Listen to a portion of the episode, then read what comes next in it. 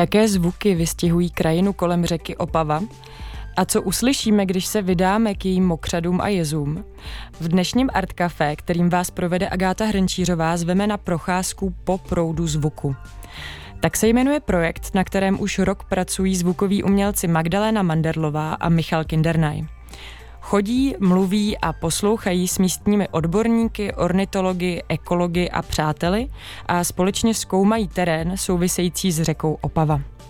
Podělí se s námi o to, co nám zvuk a změny ve zvukové krajině mohou sdělit o daném prostředí. Výsledkem jejich práce, eh, výsledky eh, jejich práce můžete ještě do 15. října vidět a slyšet na výstavě v Opavské galerii Cela, kterou doplnila knižní publikace, interaktivní online zvuková mapa, celodenní vysílání a zvukové procházky.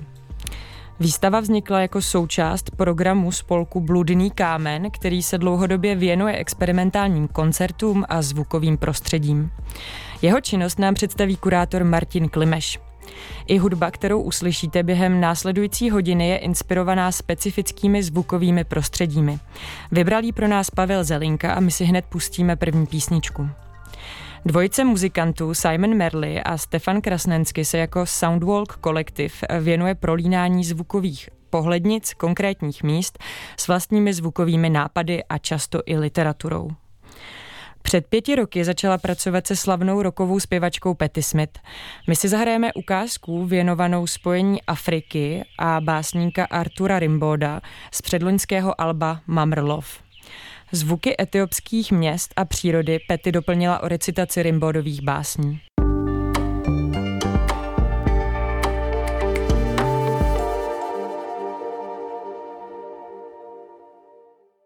Doznívá Sensation, skladba inspirovaná etiopskou přírodou od Soundwalk Collective a Petty Smith.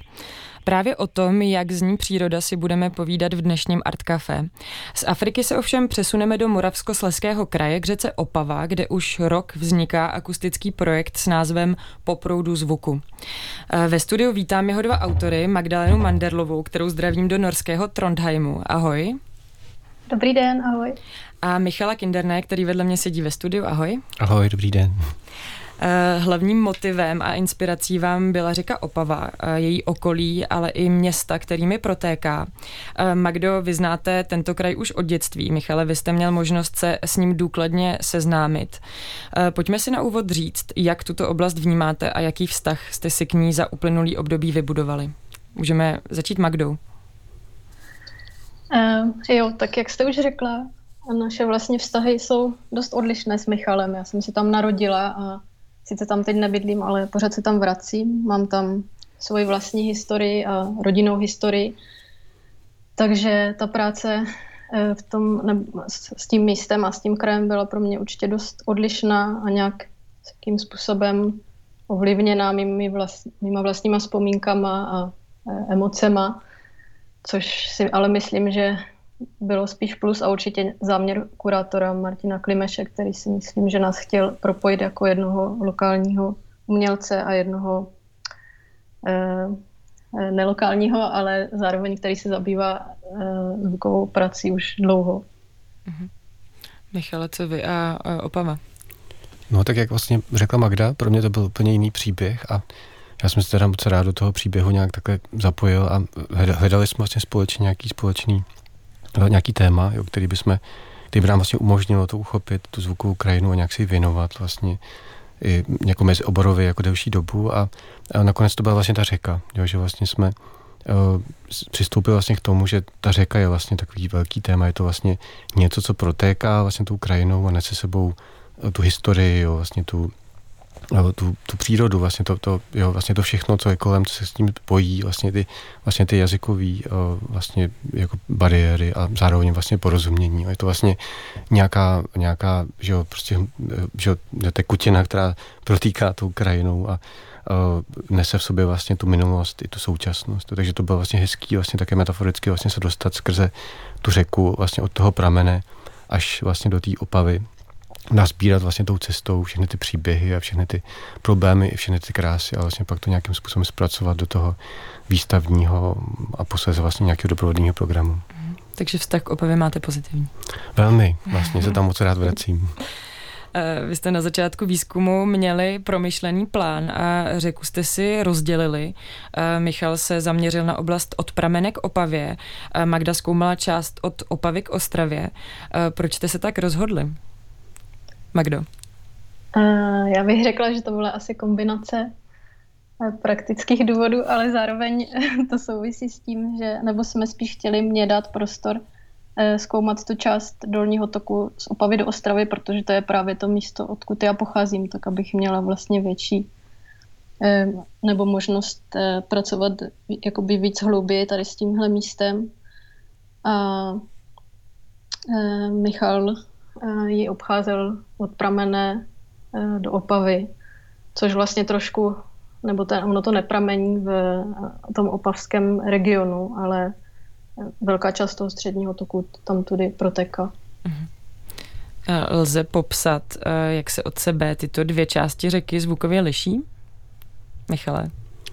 Ano, určitě. Já jsem právě, vlastně bych ještě jenom dodal, že právě abych se vlastně mohl prožít, jo, vlastně tu, tu zvukovou, a nejenom zvukovou vlastně krajinu, jo, toho Opavska, tak jsem potřeboval se vlastně projít tu řeku od toho pramene a do té Opavy vlastně dojít. Byla to vlastně taková moje osobní performance, která trvala, trvala několik dnů a jsem skutečně vlastně velmi uh, jako fyzicky si vlastně pro, pro, jako procházel vlastně jenom teda tím okolím té řeky a jako poslouchal a pořizoval ty nahrávky.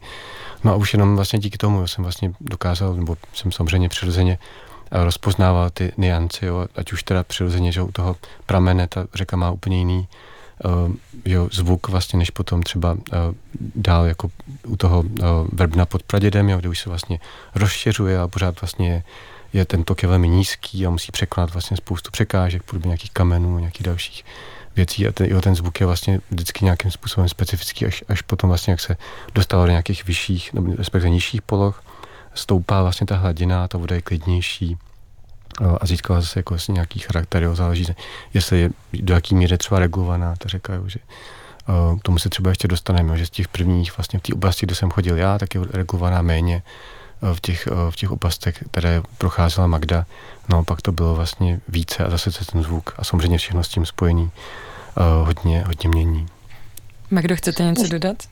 Jo, já bych ještě dodala, že vlastně ta chůze bylo naše, součástí naší metodologie, no, jak se jakoby do té krajiny zapojit a vytvořit si s ním vlastně nějaký vztah mm-hmm. uh, s těmi konkrétními místy. Mm-hmm. A uh, vlastně ta, tou chůzí jsme byli my sami jakoby takovými mikrofony, které zaznamenávaly uh, ty drobné změny a proměny, kterými ta řeka prochází postupně. Takže jste byli takovými chodícími mikrofony.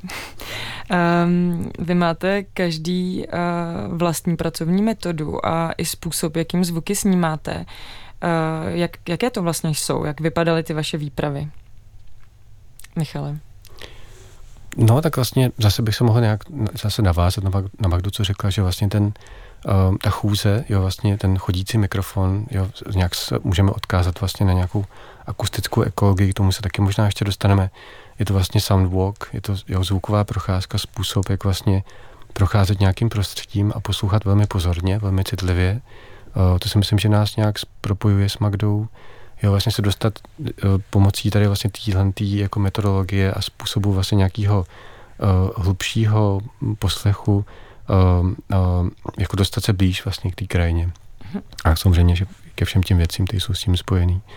Takže já jsem vlastně si hledal ty místa, které jsem mě přišly zvukově zajímavý, snažil jsem se zachytit tu zvukovou uh, uh, kulisu, jo, nejenom ty řeky, ale i uvnitř té řeky.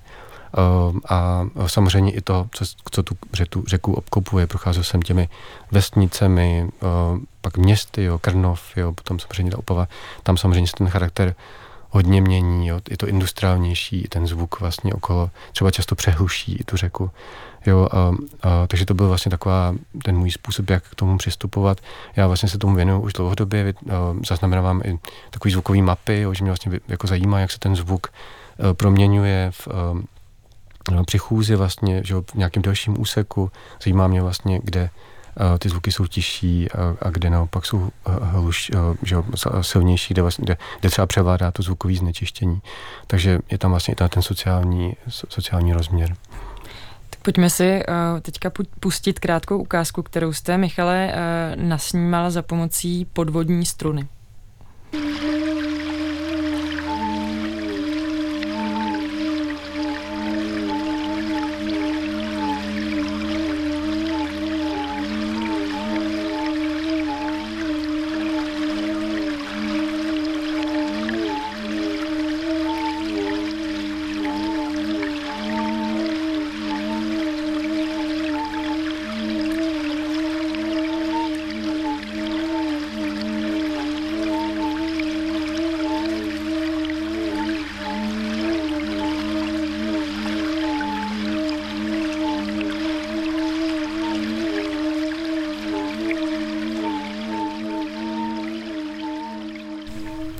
Michale, eh, co se v této ukázce odehrává a jak eh, vlastně funguje taková podvodní struna?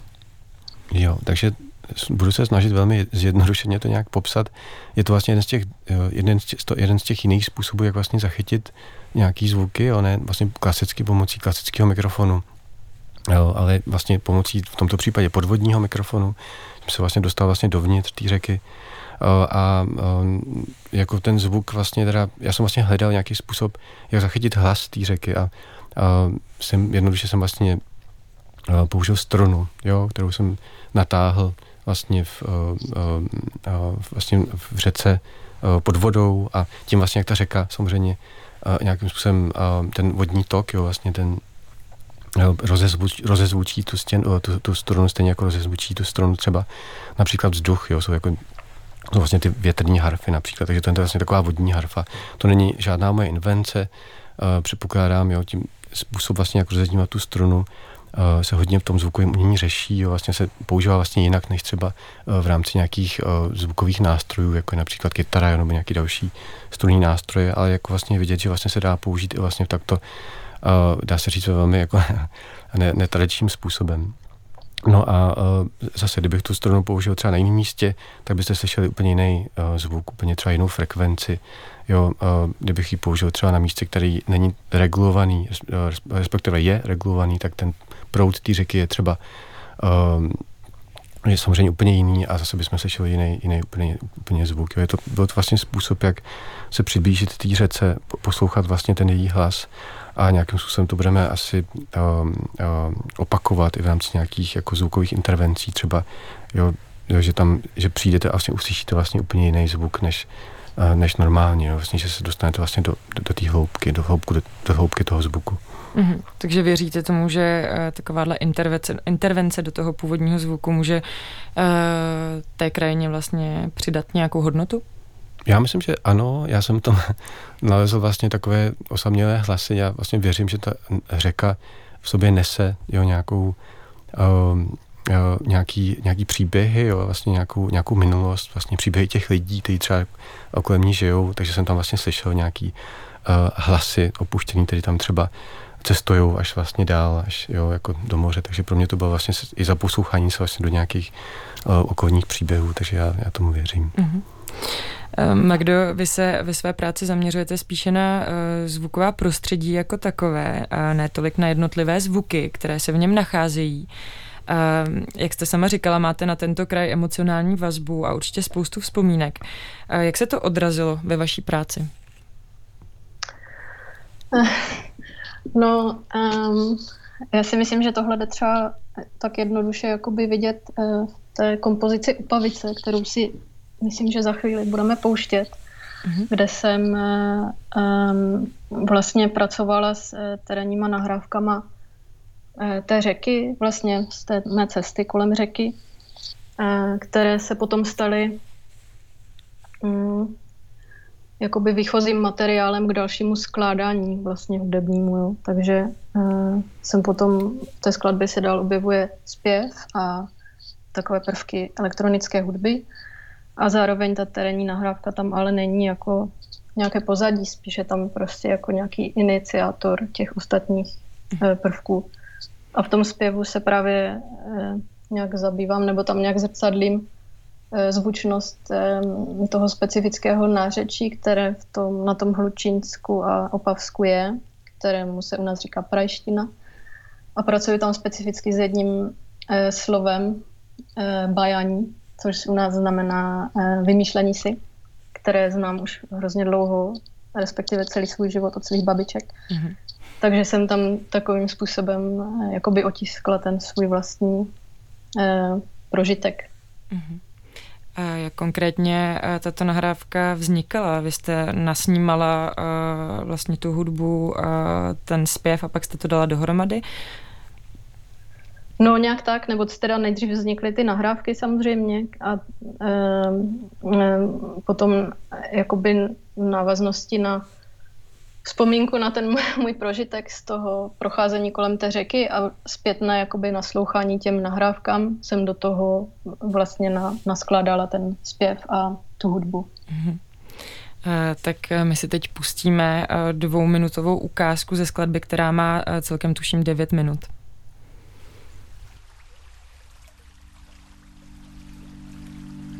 ti.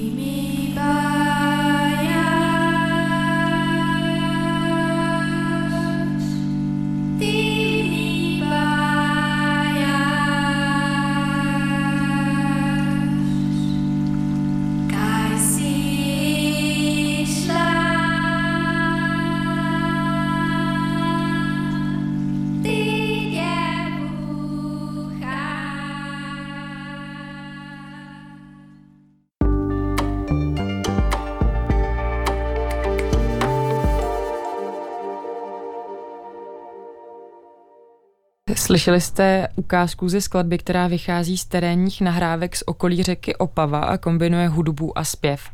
Eh, její autorkou je Magdalena Mendrlová, která je hostkou Art Café spolu se zvukovým umělcem Michalem Kindernajem. Společným projektem Poproudu zvuku dokumentují a archivují zvuky této oblasti a mimo jiné upozorňují na její proměny. Eh, řeka Opava a její okolí je velmi eh, rozmanitým místem. Je nějaký zvuk, který vás při poslechu a nahrávání překvapil, nebo který jste nebyli schopni identifikovat, který z, vas, z vaší zkušenosti třeba není tak běžný? Michale?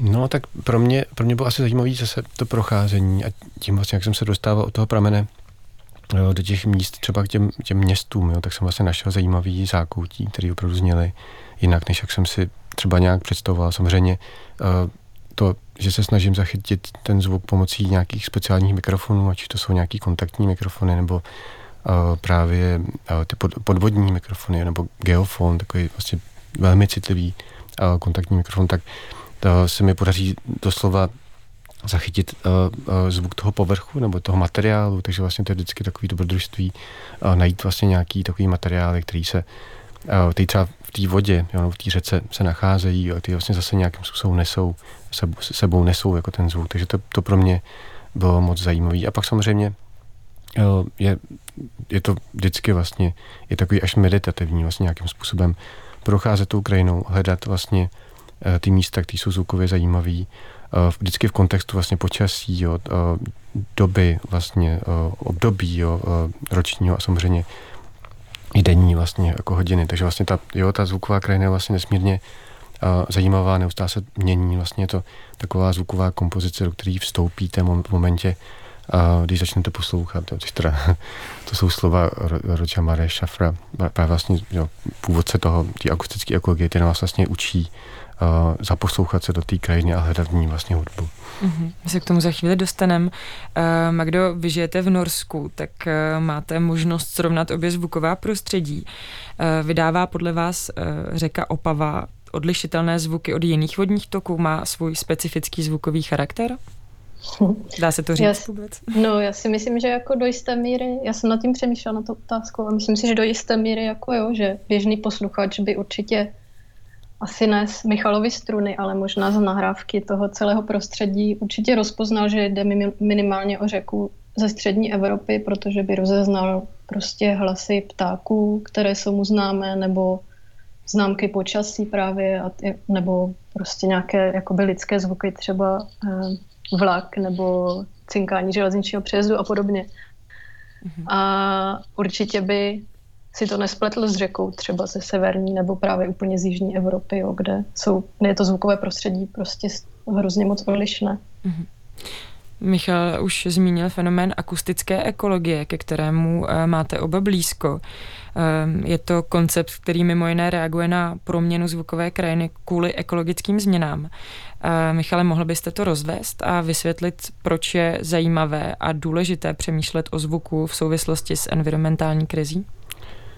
Určitě, tak snad se už o tom tady trochu bavíme. Je to vlastně, je to taková věda, která se věnuje vlastně uh, zvuku a tomu vlastně, jak na ní reaguje, jak na, jak na zvuk vlastně reaguje vlastně jo, ta živočišná sféra, jo, vlastně jsou to vlastně, je to vlastně nějaký, nějaký jako zkoumá vztahy vlastně jako toho zvuku a toho životního prostředí a to je samozřejmě velmi důležitý a my na to často zapomínáme, jo, že řešíme hodně samozřejmě znečištění uh, environmentální, jo, různých podob, ale ne, neřešíme často to zvukové znečištění, který samozřejmě způsobuje uh, obrovský problémy.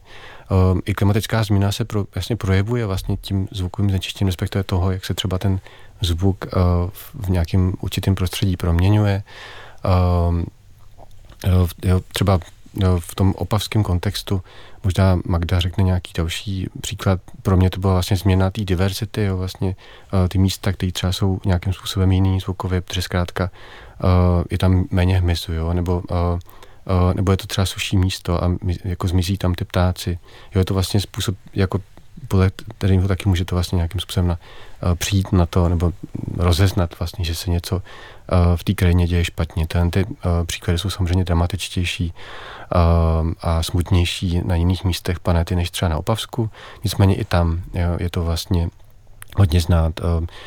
Spolupracovali jsme s, s panem Zapletelem, s ekologem, který vlastně mluví o betonizaci, jeho způsob vlastně, jak se nám, za, jak se zabetonovává ta krajina, jak se vlastně zastavují ty zemědělské a přírodní pozemky, místa uh, a tím zase nám ubývá vlastně toho zvuku té přírody a přibývá uh, toho artificiálního zvuku, jako je zvuk aut, jo, uh, uh, já nevím, a jako té infrastruktury. Takže to je, to je třeba způsob, jak, jakým způsobem, jak se, jak se, to, jak se to projevuje. No, jinak akustický ekologii se věnuje hned několik umělců v České republice, Uh, uvidíme se, ještě bude čas se k tomu nějak trochu vrátit. Mohli bychom se o tom bavit dlouho. No. Uh-huh. A jaké tedy zvuky jsou typické uh, v souvislosti s proměnou naší planety? Můžete klidně uvést uh, nějaké příklady? Tak Michale? uh, no tak já jsem o tom nechtěl začínat. Uh, třeba ten příklad, kde je to hodně smutný, je právě ten Skonvajer, kde jsme nějakým způsobem se oba dva s Magdou taky odstnuli. Já poprvé, Magda opakovaně, je to ostrov na severu Norska, ona vlastně možná by to měla spíš říct Magda. Magdo, nechceš to spíš říct před, před no, může to představit. No. E, to je ostrov e, na severu Norska, vlastně úplně na špičce. E, jsou ostroví Lofoty. A v, tady, v téhle oblasti prostě po věky věku hnízdily obrovská množství eh, mořských ptáků, která tam prostě každý rok eh, přiletaly hnízdit.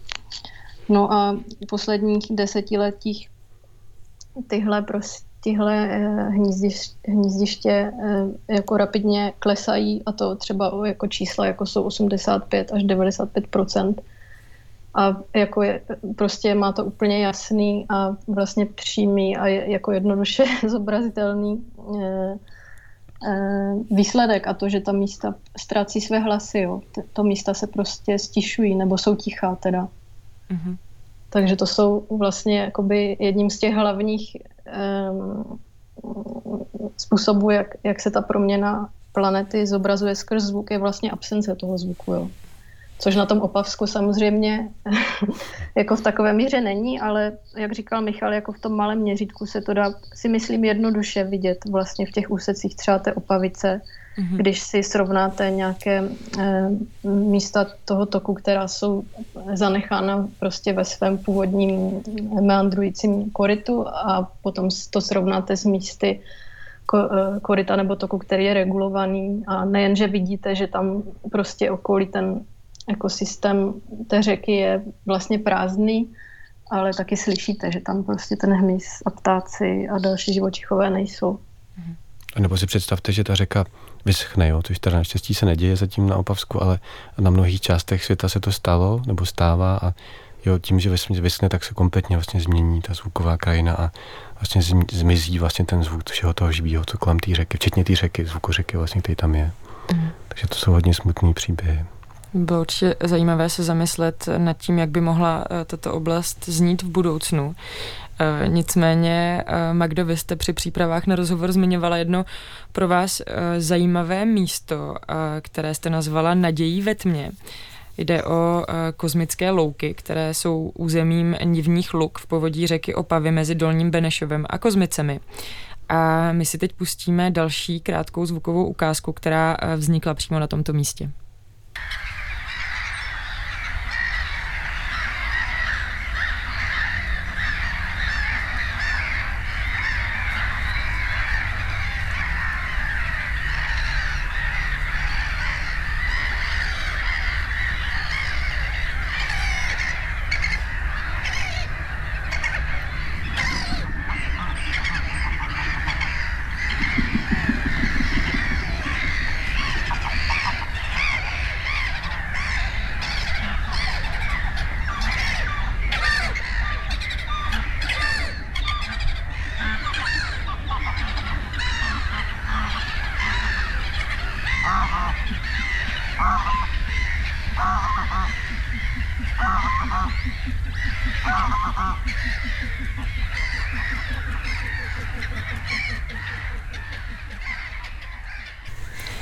Jak jsme mohli slyšet, kozmické louky jsou místem, kde se eh, nachází bohatý ekosystém.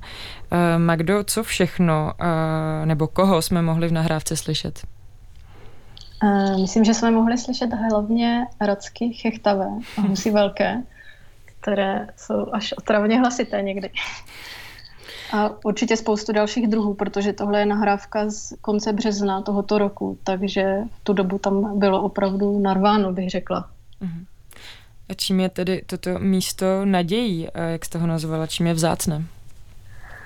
No, tohle místo je opravdu nadějí, protože se tam podařilo něco prostě neskutečného. To místo bylo eh, vlastně znečištěné nebo zanesené eh, prostě dlouhým obdobím, kdy se v jejím těsném okolí těžil štěrk dlouhodobě. Jsou tam vlastně Dolní Benešově a Hučině dvě štěrkovny a ten tok té řeky, která je prostě v těsné blízkosti tady těch nivních luk, byl odkloněný, což prostě přispělo eh, k úplnému odvodňování, odvodňování tady těch mokřat a luk. A eh, tohle se tam dělo až eh, zhruba před deseti lety se o to místo začala starat a vlastně ho odkoupila jedna soukromá firma z Opavy Semix která eh, se prostě ohromně eh, podílela na tom, aby se to místo obnovilo a revitalizovalo. A dneska je to opravdu neskutečné eh, hnízdiště stovek druhů ptáků. Je tam obrovské množství obojživelníků, je tam stádo divokých koní, takzvaných exmorských koníků. A je to opravdová naděje. Eh, já bych se ještě vrátila na chvíli zpátky. Magdo, vy se eh, věnujete eh, etice terénního nahrávání a mě by ještě zajímalo, co konkrétního si můžeme představit pod neetickým terénním nahráváním. No, kdybych to měla říct nějak jednoduše, nebo takhle, když při práci se zvukem, nebo respektive s terénníma nahrávkama v kontextu právě akustické ekologie a nebo i širších zvukových umění si myslím, že je etika prostě hrozně důležitá. A nějak jednoduše řečeno bych řekla, že je prostě problematické pracovat s terénní nahrávkou, aniž bych jakoby vyňatou ze svého kontextu, jo. že ji prostě nemůžeme izolovat z kontextu toho místa, kde byla pořízená, z kontextu eh, kulturní historie toho místa a tak dále. Takže, eh, nebo způsob, jakým já tohle demonstruju, nebo jak s tím já pracuji eh, ve své umělecké praxi, je, že pracuji s místy, ke kterým mám nějaký jakoby významný vztah, což v tomhle případě bylo docela jasné tím, že, tam, že jsem se tam narodila, anebo pracuji s místy, na které mě někdo pozve, abych s nima pracovala. Mm-hmm. Vy se oba právě snažíte skrze tady ty metody rozvíjet takzvanou zvukovou citlivost. Která může vést k hlubšímu pochopení prostředí, které nás obklopuje. Co si pod tím můžeme představit, Michale? Mm, zase to souvisí s tou zvukovou ekologií, akustickou ekologií. Je to o tom, že se vlastně neustále musíme Uh, že musíme vlastně být neustále na pozoru, že musíme vlastně se nějakým způsobem snažit uh, učit se poslouchat. My jsme to nějak trochu zapomněli. Uh, jsme hodně zaměření vlastně na, ten, na ty vizuální aspekty krajiny. Uh, jo, je to vlastně pro nás nejsnažší a nejdůležitější způsob, jak se v té krajině orientovat a jak v ní fungovat. A ta zvuková část je samozřejmě také důležitá, Nicméně trochu jsme na to zapomněli, bylo to možná důležitější dřív, někdy v minulosti, už teda hodně dávno. A, a vlastně ta zvuková ekologie nás tomu jako nějakým způsobem navádí zpátky. A existuje spoustu zvukových o, takových cvičení, jo, vlastně fyzických, jak vlastně zbystřit vlastně ten sluch. Uh, jo, jsou to různá cvičení, jak vlastně se m, mm, naučit vlastně nějak i zaposlouchat se uh, hluboce do toho zvuku. Jsou to zase uh, teorie vlastně různých umělců, environmentalistů, jako Pauline Oliveros, uh, uh, samozřejmě lidi kolem akustické ekologie, včetně Rogera Mare Schaffera, který přišel vlastně se setem takových jako fyzických cvičení, jak vlastně zbystřit ten sluch, jak poslouchat, jak zaměřit vlastně ten sluch určitým způsobem, jak rozeznat vlastně v té zvukové krajině jednotlivé prvky, jo, jak vlastně neslyšet ten zvuk jako v nějaký šíři celý, vlastně jako v nějaký zvukové krajině, jak vlastně rozeznat v té krajině vlastně jednotlivý um, zvuky jako nějaký události zvukový. Takže je to vlastně taková zároveň i meditace, že vlastně když se pak člověk do, do té zaposlouchá, tak celkově se uklidní a začne úplně jinak vnímat vlastně tu, tu realitu kolem sebe. Uh, takže je to vlastně krásná věda, vlastně se, se tomu tak věnovat. A uh, myslím si, že by každý uh, uh, to měl zkusit, doporučuji. Má to třeba těžší člověk, který žije ve velkom městě? Ano, to jsem vlastně chtěl říct, že to je velký rozdíl. Třeba já žiju v Praze a mm, vlastně jsem neustále ohlušován, jo, pokud pak přijedu někam do nějakého klidnějšího prostředí na tu vesnici, tak vlastně slyším méně, než třeba ten člověk, který na té vesnici žije dlouhodobě. Ale zkrátka se vlastně musí nějak jako ty uši uh, nastavit na to prostředí vlastně, protože se tady v Praze před tím hukem chrání, tak pak, když přijdu na ten venkov, tak uh, jsou vlastně trošku znecitlivělé. Naopak, když třeba by přijel ten uh, člověk vlastně z toho menšího města nebo z té vesnice sem, tak uh, tu v Prahu bude vnímat více hlasitě, uh, protože uh, ty, jo, zase tu citlivost má nastavenou nějak jinak.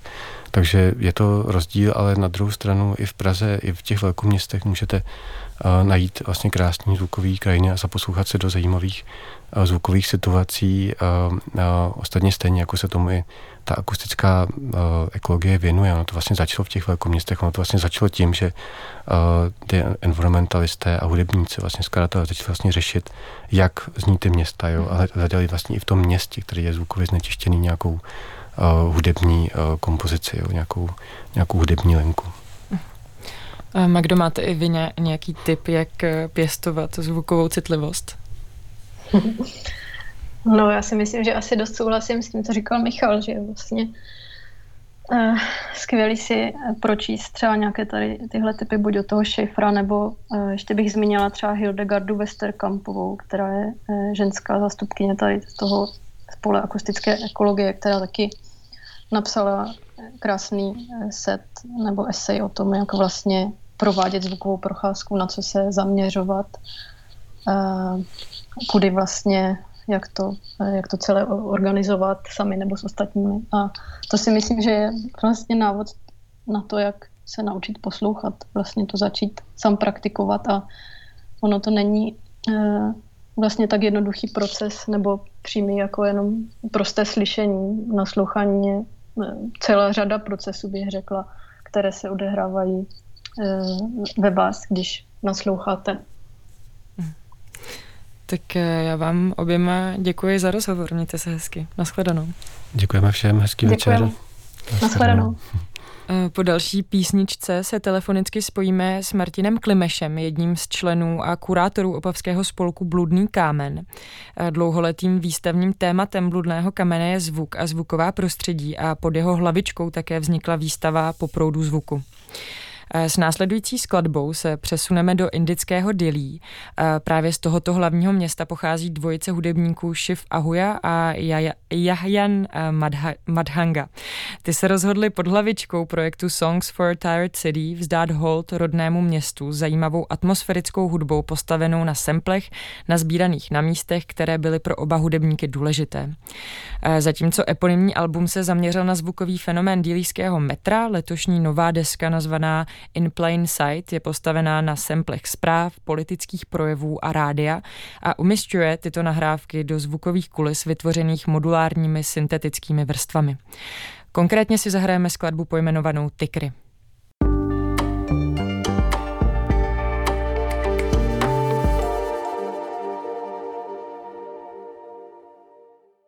Dozněla skladba Tikry od Songs for Tired City. V dnešním Art Café se věnujeme zvukům řeky Opavy a jejího okolí. E, výstava v Opavské galerii Cela s názvem Poproudu zvuku vznikla jako kurátorský projekt kolektivu Bludný kámen. Spojili jsme se s jeho předsedou a kurátorem Martinem Klimešem. Dobrý den. Den. Eh, Martine, eh, Bludný kámen operuje v opavském a ostravském eh, kulturním prostředí. Jste jedna z mála organizací, která se v této oblasti věnuje současné experimentální, improvizované a elektronické hudbě. Jaký vlastně nabízíte program? No tak Bludný kámen je to spolek, který více než dvě desetiletí představuje dnešní výtvarné umění i hudbu. Snažíme se Snažíme se v Opavě po dlouhou dobu taky v Ostravě, příležitostně v jiných městech eh, představovat to, co se nám zdá, že, ehm, že je přínosné, že je kvalitní, eh, v něčem nové, to nás určitým způsobem Teď se to přerušilo, slyšíme se? Já slyším. Dobře. Halo. um, vy jste přišel s nápadem věnovat se zvukové ekologie. Uh, jak do vaší koncepce zapadá projekt po proudu zvuku? Uh, v čem je třeba tento projekt jiný, než to, co děláte obvykle? Je, tak ono to asi nebyl, si myslím, můj nápad.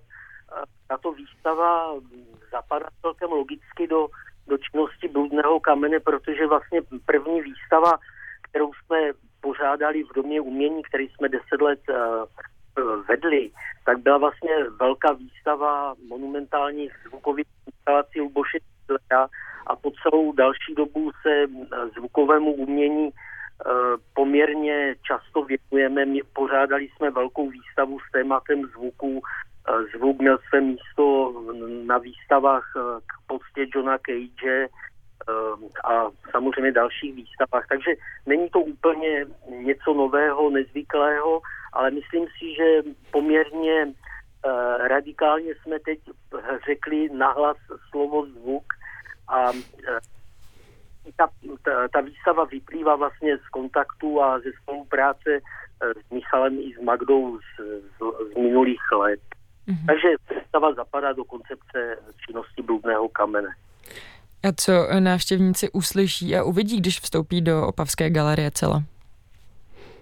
Tak eh, návštěvník eh, uvidí eh, soustavu menších reproduktorů plujících v prostoru a uslyší kanálovou hudbu nebo zvuk, teda přesněji řečeno, a který se skládá, je to vlastně zvuková koláž zvuků, které oba umělci eh, nazbírali při své poutí kolem řeky Opavy a ten zvuk se skládá převážně eh, z šumu řeky a ze zpěvu ptáků, když to zje.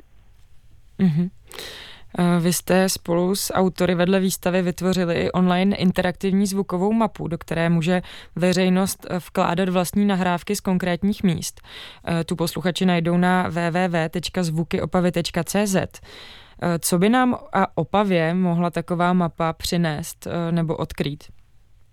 Z, z té internetové stránky www.zvuky Opavy mám skutečnou radost, protože představuje takovou, takové stělesnění našich dávných představ o nutnosti mapování, dokumentování zvuků, které se přetrávají v Opavě a jejím okolí.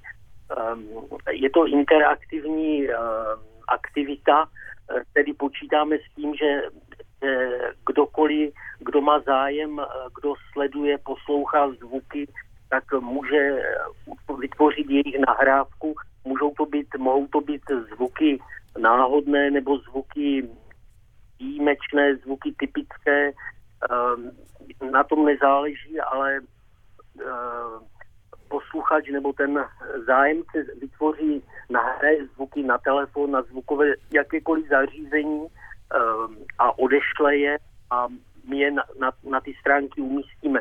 Takže návštěvník, který uh, vidí tyto stránky, si může poslechnout uh, zvuky různých míst. Ta aktivita se teď rozjíždí, tak je tam možná nějakých 10-15 zvuků a myslím, že to je důležité, protože že to vytvoří jakousi mapu, eh, jakýsi dokument zvukový eh, dané určité doby, eh, který, který nám chybí. Nevíme, jaké zvuky, nebo můžeme se jen domýšlet, jaké zvuky se odehrávaly v Opavě nebo v kterémkoliv jiném městě a místě před 50 rokama, 100 roky. A když se někdo zeptá za těch 50, za těch dalších 50 let, tak uh, bude mít uh, krásnou odpověď v podobě, uh, podobě této stránky a jejich zvukových dokumentů. Vy pocházíte a celý život žijete v Opavě. Jaký zvuk se vám vybaví, když se řekne Opava? Opava, tak celá škála. Pamatuji si od dětství, že když mělo přijít špatné počasí, tak jsem stříchával ze severní strany eh, nádraží, tedy především to hlášení, takové zvuk eh, charakteristický každého nádraží a naopak eh, z jižní strany zase to byl dunící zvuk jedoucího vlaku. To je to, mhm. to, to venkovní a to, to, to osobní, rodinné tak eh, to si pamatuju, že mě vždy ohromovalo v létě, když jsem se v noci budil nebo byl jsem zbuzen eh, padajícím jablkem v tom nočním tichu s tím hlučným dopadem na zem. Eh, na závěr bych se zeptala, na co z dalšího programu Bludného kamene, kamene vy jste posluchače pozval? Tak to vlastně nejbližší naše bude festival Pohyb zvuk prostor, který tento, tuto sobotu a to je vlastně na tím dalším eh, kladem naší, našeho zájmu o zvuky experimentální hudbu a potom to budou samozřejmě další výstavy, další koncerty, tak jak se to pořád odvíjí. Mhm. Tak budeme se těšit. Uh, Martine, uh, díky za rozhovor. Mějte se hezky, nashledanou. Eh, našimi dnešními hosty byli zvukoví umělci eh, Magdaléna Manderlová, eh, Michal Kindernaj a předseda kolektivu Bludný kámen Martin Klimeš. Pokud vás dnešní díl Art Café zaujal, doporučuji se vydat za zvuky Opavy do galerie Cela, kde ještě do 15. října probíhá výstava po proudu zvuku. Pokud ji nestihnete, určitě vyražte na procházku podél divoké Opavice a zaposlouchejte se do zvuku, které nabízí. Na závěr si pustíme další čerstvou nahrávku, eh, postavenou na terénních eh, zvucích. Je z alba Lavender River belgického hudebníka Gregory Girce, který se nechal říkat Stranger Bird Sounds. Základ jeho debitu je postaven na momentech zachycených na četných procházkách po rodných Antwerpách, ale i venkově. Na rozdíl od řady hudebníků pracujících s polními nahrávkami, Gregory se základním materiálem výrazným způsobem pracuje a doplňuje ho o řadu elektronických vstupů. Tady je nahrávka s názvem Momentarily. Hezký poslech vám přeje Agáta Hrnčířová.